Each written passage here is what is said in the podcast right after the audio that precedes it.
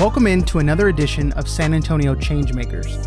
I'm your host, Zachary Espericueta, your favorite local advisor and insurance agent right here in the 210. And on episode three, I have Jonathan Gutierrez joining me on the show. Now, Jonathan is best known as an organizer, educator, and voting rights advocate. He's passionate about developing young leaders right here in the Lone Star State. In his current role at Move Texas, Jonathan works to coach, support, and develop community organizers across South Texas and Central Texas. He focuses on those who engage in year round, peer to peer voter registration, voter mobilization, and power building campaigns in youth communities. Jonathan is a proud graduate of Texas A&M International University and an alumnus of AmeriCorps Vista. So with that said, let's get right into the interview. Well, thank you, Jonathan, for joining me on this special NLC San Antonio series. Um, excited to speak to you.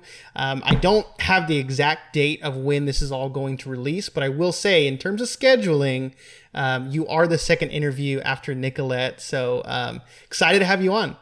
Woo! Well, thank you so much for just creating this space. Um, and yeah, I'm I'm so excited to share a little bit about NLC and uh, yeah, I, I know I'm a, Nicolette is a tough act to follow, but I'm I'm excited to be here. She always felt, and I told her this on the episode, um, so the listeners that they already know at this point, but but she always brought the energy, and what was cool. Um, the fact that I got to interview her first too was like we were in another leadership development group too with LSA ISD, just more educational focus here in San Antonio. Great organization. Shout out to Austin Hawk. But um, she just brought the energy and that was a big group. That's like a group of like 30 people in that group. Um, and of course we have what like 14 but she doesn't matter. Group of 14 group of 40 she just brought the energy. So yeah i will i will say that. She is a tough act to follow jonathan but uh but no no glad to have you here and uh, kind of let the listeners know a little bit of backstory a little bit of a backstory about you and how you got to the position you're in now. For everyone listening my name is jonathan. Um, he him pronouns um, I currently, uh, during my day job, um, work as the South Central Field Manager for Move Texas. Um, so, Move Texas, we're a nonpartisan nonprofit um, dedicated to uh, developing um, power of young people in Texas through leadership development, uh, issue advocacy, um, and civic education. And so, I am so excited uh, about the work I get to do on a daily basis, uh, mainly because I love working with young people um, I guess professionally, how I kind of ended up in, in this space. I originally was um, born and raised in Laredo and surrounding communities. Uh, moved to San Antonio about five years ago now um, to to really embark on like law school. Was super excited about law school. Did about a year of it, and then realized, you know what, maybe law school isn't really for me. And um, kind of bounced around uh, with a couple of different um, jobs and kind of like projects. Um, but I think the, the big through line with a lot of the projects and, and kind of uh, opportunities that I kind of explored were really that I love education and I love mentorship and I love seeing people grow, specifically like young people that traditionally, um, a lot of times in like our culture, are kind of told that they have to wait to be able to have the space to to have any like agency or have opportunity. And so, yeah, that's kind of what drove me to the work I do now. I've been at Move for a little over two years now, and it's been so incredible to watch the growth of like that organization um, that started as a small uh, student group at UTSA that now is like one of the largest um, voter registration and voter mobilization groups in the state. Um, and so, super inspired by the work that our team does every day. Um, and then I think separately too, um, some of the I guess the causes that I really care about. I'm really, really passionate about voter education and just voter kind of like engagement in our like community. Um, and I think so much of that also comes from like my parents. So my parents were um, educators and pastors of a church in Laredo. And um, I like to think of my job like nowadays as like very much an extension of like that love of community that I experienced at a really young age. Um, and yeah it's a lot of times when i tell my parents about what i do like as we grew up in like a border culture where there aren't really jobs about like organizing i'm like i'm kind of like a pastor of sorts uh, still building the community i'm still kind of like um, engaging with people on a daily basis and doing a lot of the education work that they're really familiar with so on that level they very much get what i do they're like you're like a teacher but for voting and i'm like Yeah, I'll take it. If that's if that's what you want to label it as, I'll I'll take it. No, that's a good that's a good way to describe it. Um, I'm kind of interested in in learning a little more. Um, I, have been I've told you this before, but we definitely need to do like a Move Texas episode uh, for essay Talk. But I don't want to get too much into that. Well, that'll be a separate episode in itself. But just kind of the topic surrounding uh, voter education, especially for for young individuals. I just think of uh, myself. I still think of myself as young, but even people younger than me, um, I'm 29. All right, not too old. Uh, but people younger than me, like I, I, guess I remember how I used to think. Um, my feelings towards politics and towards voting in my early 20s, and even like in when I was in high school, still, um, I kind of just felt like indifferent. Like I didn't really care. I mean, sure, I paid attention a little bit. I was on social media, things like that. But like, I felt like, oh, it doesn't directly affect me, or like my vote doesn't count, or like it's not going to matter. I live in a red state, like things like that, you know, or ah, the people in power are much older than me, so what does it matter?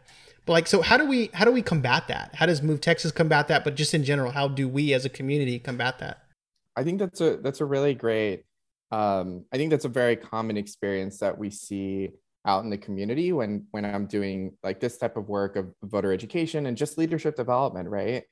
Um, I think in this state, one of the biggest challenges that we have, and uh, one of the biggest challenges that we really prioritize in our outreach efforts at Move, is really trying to break down the barriers to getting involved. And a lot of times for young people or people from communities that have been historically underinvested in, um, and communities that have been um, in so many different ways um, had their power kind of like removed from them. One of the things that we center is like number one in naming that like it is built this way on purpose. It is like designed to um, make it hard or or make it feel like politics isn't accessible for you.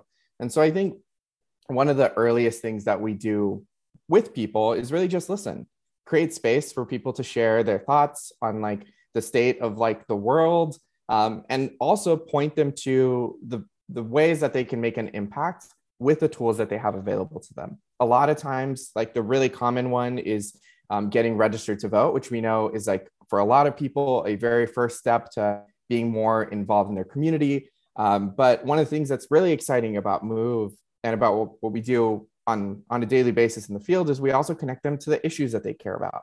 So we might be hosting a tabling at A&M San Antonio where we'll be talking to students um, that'll come up to us and sometimes that conversation is about voting, but sometimes it's about like housing. They might come up to us and say, hey, I uh, just experienced this where I started uh, classes at Tamusa and we actually don't, but we actually weren't afforded housing as we had like a housing crisis on campus and 300 of us have to be living at like a hotel that's like uh, X number of miles away from campus. And I d- really don't want to talk about voting right now, but like this is the issue that's like most pressing for me. And like, what can I do about it? And so, some of the most exciting things I think that we get to do at Move, and I think that speak to kind of like the way that we combat so much of like the challenges that we're facing is number one, point out that young people have agency um, and really come through with some really strong like education, both around like our power um, and about the many different ways we can exercise that agency in like public spaces. Um, but uh, yeah, as you said, there are so many different um, branches and so many different reasons why um, politics politics is inaccessible for young people. Um, but I think first and foremost, just educating people and reminding them that like, hey, it's built that way, and like you're not alone. And I felt that way too. It it goes such a long way. I love that. Now, you know, with NLC, what I've what I've truly found so fascinating about NLC is like, and they literally say this when you're learning about it, but they're taking leaders from so many different sectors, from so many different industries, people that are doing different things, right? And organizations, people that work in the media, uh, things of that sort. But you know what what led you to NLC? Um, how how did you first hear about it? Who referred you? Um, how did you first hear? I first heard about NLC through my younger sister. Um, she was NLC class of probably 2000, maybe 2018, if not 2019. Um, she had such a really great experience with NLC, and I remember attending her graduation and um, just being really excited to see like that growth in her. Um, and then the pandemic hit. I had originally intended on on applying after her, uh, after seeing her experience with the cohort and learning a little bit more about NLC. Um, and I think I may have like missed the deadline or something like that, and so I uh, got pushed off a little bit. Um, but as we recently, um, as the situation around COVID has has changed a little bit, as more opportunities have kind of been afforded for like um, some in-person engagement, I think I was really excited about um, the opportunity to tap into an NLC experience. I think really early on, um, just learning a little bit about NLC and again their commitment to like proximate place-based leadership, I think was really exciting. Um, and just being able to be in a space um, with so many people from different backgrounds that all are very much aligned on trying to create progress like and progress for what that might mean in like their own line of work. And so while it was originally my sister um, and just seeing how much fun she was having and all the nlc uh, her hearing about like her lead group and hearing about like the socials and stuff i was like oh my gosh that looks like so much fun um, it later very much became about like how do i uh, find a place where I can again develop that those professional skills and also find very much like that type of community that's also very much interested in in developing their own skills and um, trying to figure out how together we can make San Antonio a little better.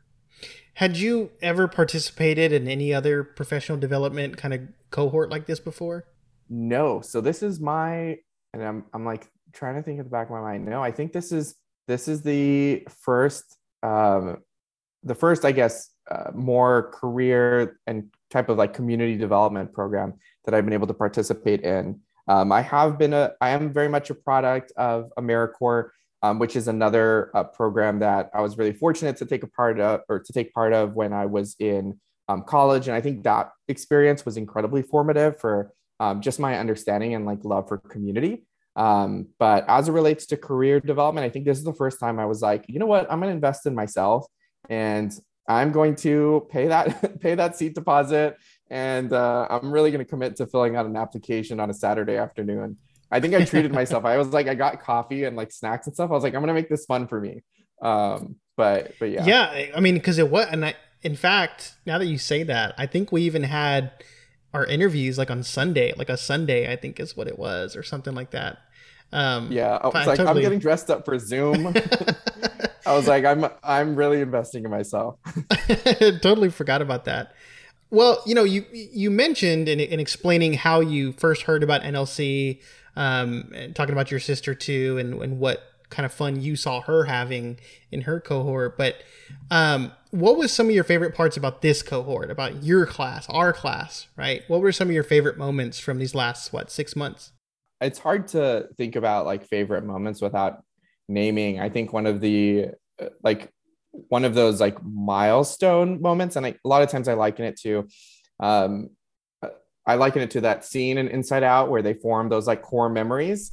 Um, if, if uh, listeners, if you're uh, familiar with Inside Out, there's a, a scene where um, essentially there are like these really big moments in your life that you just uh, you immediately as you're going through them you start to realize that like that's going to be um, transformational in like how you view yourself or um, how you process the world. And i think for nlc one of those moments um, was definitely that lead weekend. Um, that was that very first weekend we were all together where we had the opportunity to really think about um, our own identity our own life maps and thinking about like what brought us to this space um, i think that weekend um, was like one of the most um, transformative for me, and I think very much like level set kind of what we were going to expect to to to go through in this program. Um, on top of that weekend, I think there were so many great speakers that we've had over the over the course of the past couple of um, over the last couple of months. I think um, listening to everyone from like SA 2020 come through and present about like how to approach our work with like strategy and equity um, to having um, those in like the Mexican American civil rights um, group come and talk to us about like the work that they're doing in San Antonio. Um, I think all of it has been incredibly balanced. I think one of the things that's really, really great about like the NLC experience, and I think one of the things I've really enjoyed um, tremendously is the intentionality that goes into making a weekend really dynamic. And that comes from like having speakers that come from all backgrounds, that co- comes from having speakers that speak to the diversity of the audience, whether it's in business or in nonprofit world or in city politics. Um, it's all just really exciting. And so I think definitely that that NLC lead weekend is top of mind. Um, but honestly, every weekend has been really great. Um, I think the diversity is one of those things that I'm going to leave NLC with, knowing as like that's something I'm going to share with other people when considering when really making the pitch for them to apply because um, I think everyone would benefit from this experience. That's what I was thinking of. Like, you know, recently we've been tasked with, you know, kind of referring our own group of people um, for next year's class. And that's what I was thinking. Like, man, I, I can think of a number of people who, like, they need to go through this. Like, I know they would take away a lot. Um, I'd have to agree with you. You know, and Nicolette said the same thing in the first interview about lead weekend and uh, something interesting that she brought up, or I don't know, maybe I brought it up. I can't remember now. But we talked about like what would have what it would have been like had we been in person. Like would it have been different? You know, um, it's hard to argue. Maybe maybe it would have been better. Maybe it would have been worse. You know, there's there's kind of a uh, maybe I don't know, a vulnerability that we had feeling that we were at least in our own homes, you know, recording via Zoom. So maybe we're able to be more open. I don't know. Maybe not. Um, but it, I, I do think about that, like what it would have been like. And I know we talked about that a little bit too. Yeah, I would have, uh, we would have had to have Kleenex on every table. sure. and honestly, we would have, like, it would have been so much. Um, but I think that is one of the unique things for our cohort as a cohort that did first initially start virtually and that moved to in person after um, the conditions allowed. I think it was one of the um, hidden opportunities um, that I do think it allowed us to be like really vulnerable um, in a way that also was like kind to ourselves in being able to have that private space to process. I remember there were many points over the course that weekend when someone would go off camera and like everyone just knew that like someone's going off camera because they're they're feeling it. Yep. And I think ha- being able to have that space where we can not just like hope to create really like progressive spaces for us to like learn from, but also where we can um, very much also be kind to ourselves as we're doing this like learning and growth and as we're going through this journey. I think uh, just speaks to like um, how lucky we were um, to, to have that unique moment. Um, but I, I wouldn't trade it for anything. Um, but i'm also open to hearing from someone else if they're like it's it's so much better in person. Um, totally open to that being that being true too. Absolutely. Now at the time of recording this what's what june 9th um, a Thursday, and uh, in two weeks, uh, again, as of the date that we're recording this, is the graduation and capstone presentation. Um, unfortunately, some of us won't, you know, won't be there. I think myself, Sarah, and uh, Lily, I think, are the three who won't be able to make it. But um, can we get a little peek? You know, what you're doing for your capstone? Or Yeah, that's a great that's a great question. So we're going to have to make some cardboard cutouts of you three so we can get you all in that group photo over and over again. Um, and I'm so jealous too. I was telling my girlfriend this on the way back from uh, from Alamo Beer Company last night.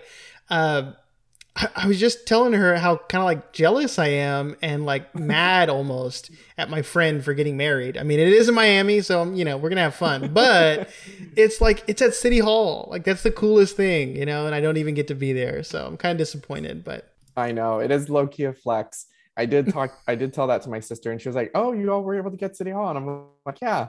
And she was just like, "Oh," and I'm like, "I'm sure she's she's feeling all the feels."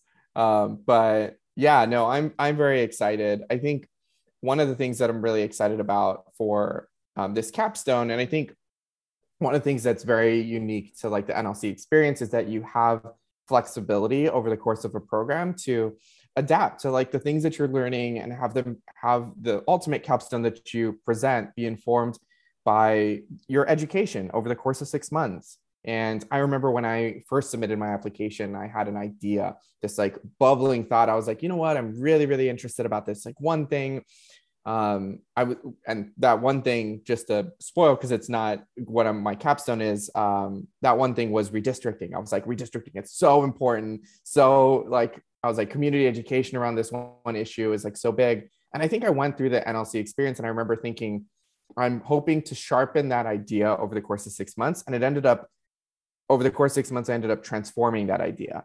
And I think that was very much a testament to the curriculum as the way it's built.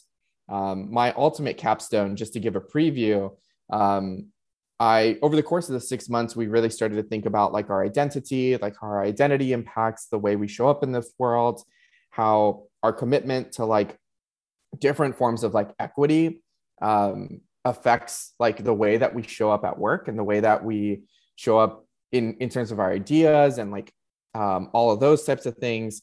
And ultimately, the the idea that I think really quickly pivoted, uh, that I very quickly pivoted into at the beginning was really wanting to lean into my own identity as like an educator, as someone that like resonates really strongly with that value. And ultimately, um, my it's really inspired a capstone where I can focus on working with high school age um, young people, specifically young people that aren't yet eligible to be registered to vote, um, as some form of like extension of work um, but really doing education on like organizing. Like what does it mean to be a community member? What does it mean to be like a source of inspiration for the people around you? And what is your agency? And like how can you leverage that? Recognizing that you have so many tools that are afforded to you even if you aren't yet eligible to register to vote which we know culture and society is telling us is like a, an incredibly important way to mobilize someone uh, but it isn't the only way and especially for young people that disproportionately are impacted by like the culture and the politics of this moment um, it's it's just so powerful and i think especially in this moment in light of like recent events um, it, whether it's uvalde or whether it's um, the recent events that are really taking place around the country and um, we know that young people are and ho- have always been like the moral arbiter um, and a moral like a moral vision for change for this country. And I think being able to invest um, into that space and invest in that space in a way that is in alignment with like my values is really important to me. Um, which is why I'm also very excited um, to explore how we can offer this program in small communities like mine, where I grew up in, where we didn't have access to these types of jobs or these types of opportunities. Um, and I think that a lot of those things are inspiring how I'm going to approach this upcoming capstone presentation. Um, but in a nutshell, uh, education, um, specifically for high school students, um, and education around their power, because um, I think that's really important. They're gonna have to do some kind of recording or something so we can see everyone's presentation. I know. Oh for, yeah, we're gonna Facetime you. I know. For me, I, I think what I'm gonna do is because we're supposed to, again they haven't told us yet as of recording this and it's coming up shortly but uh but i think it's going to be in person somewhere. And so what i'm thinking about doing since it involves the podcast is actually recording my capstone presentation as a podcast. So you know i think that's what i want to do. Um we'll see how it goes. And uh, i also am interested to see you know it was, was kind of cool when they brought back uh, alumni from from other cohorts, and we got to hear like whether they went through with their capstone or not, or maybe like what maybe maybe their capstone led them to a different idea or down a different path. And so it'd be interesting to see everyone's uh, you know capstone in comparison to like what they actually end up doing over these next like two or three years. Um, there needs to be some kind of like uh, remember what is it? Uh, like I don't know. Like where so, are they now? Yeah, yeah, yeah, exactly. Where are they yeah. now? I don't know why I couldn't think of it, but like where are they now? There needs to be like that for like everyone. Um, but no, absolutely, and, and I'm I'm so disappointed that like I'm not going to get to see that or or anybody's uh, presentation really, except for like me and Sarah and Lily. But no, before I get you out of here, Jonathan, um, I do have to ask you an important question, a very important question. You're from the RGV, right? I am from Laredo. oh, okay, okay. I thought you were from. Okay, I'm yeah, sorry. no. There is a there is a long-standing RGV Laredo bet. It is. Um, if you're on Twitter, you've seen it. The nine five six uh, goes back and forth. But I am very proudly from Laredo. No hate to the RGV. Love them. um, there are times where I will too. I will also like be like, if someone's like RGV, I'm like, yeah, cool. Um, but also um, RGV people are very also protective of the art of their RGV. So I was gonna ask who had the better breakfast taco, but I guess you can answer that. Oh, I that's mean- Laredo. That's Laredo. Sorry. Sorry, besties. that's us.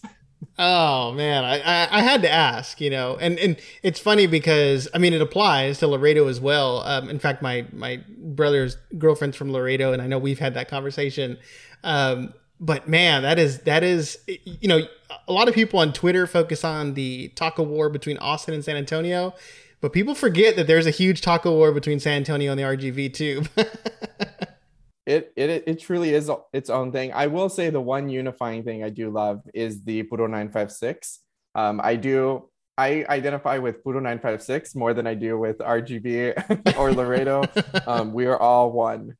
Well, Jonathan, again, thank you for for joining me as a part of this series for NLC San Antonio. Um, before, I, before I'm sorry, before I let you go, um, let the listeners know where they can find where they can find you, where they can follow you. How can they keep up? Yeah. So um, there are a couple places. I'm not very big on um, lots of social media, but I am act- pretty active on Twitter. You can find me at J Gutierrez TX.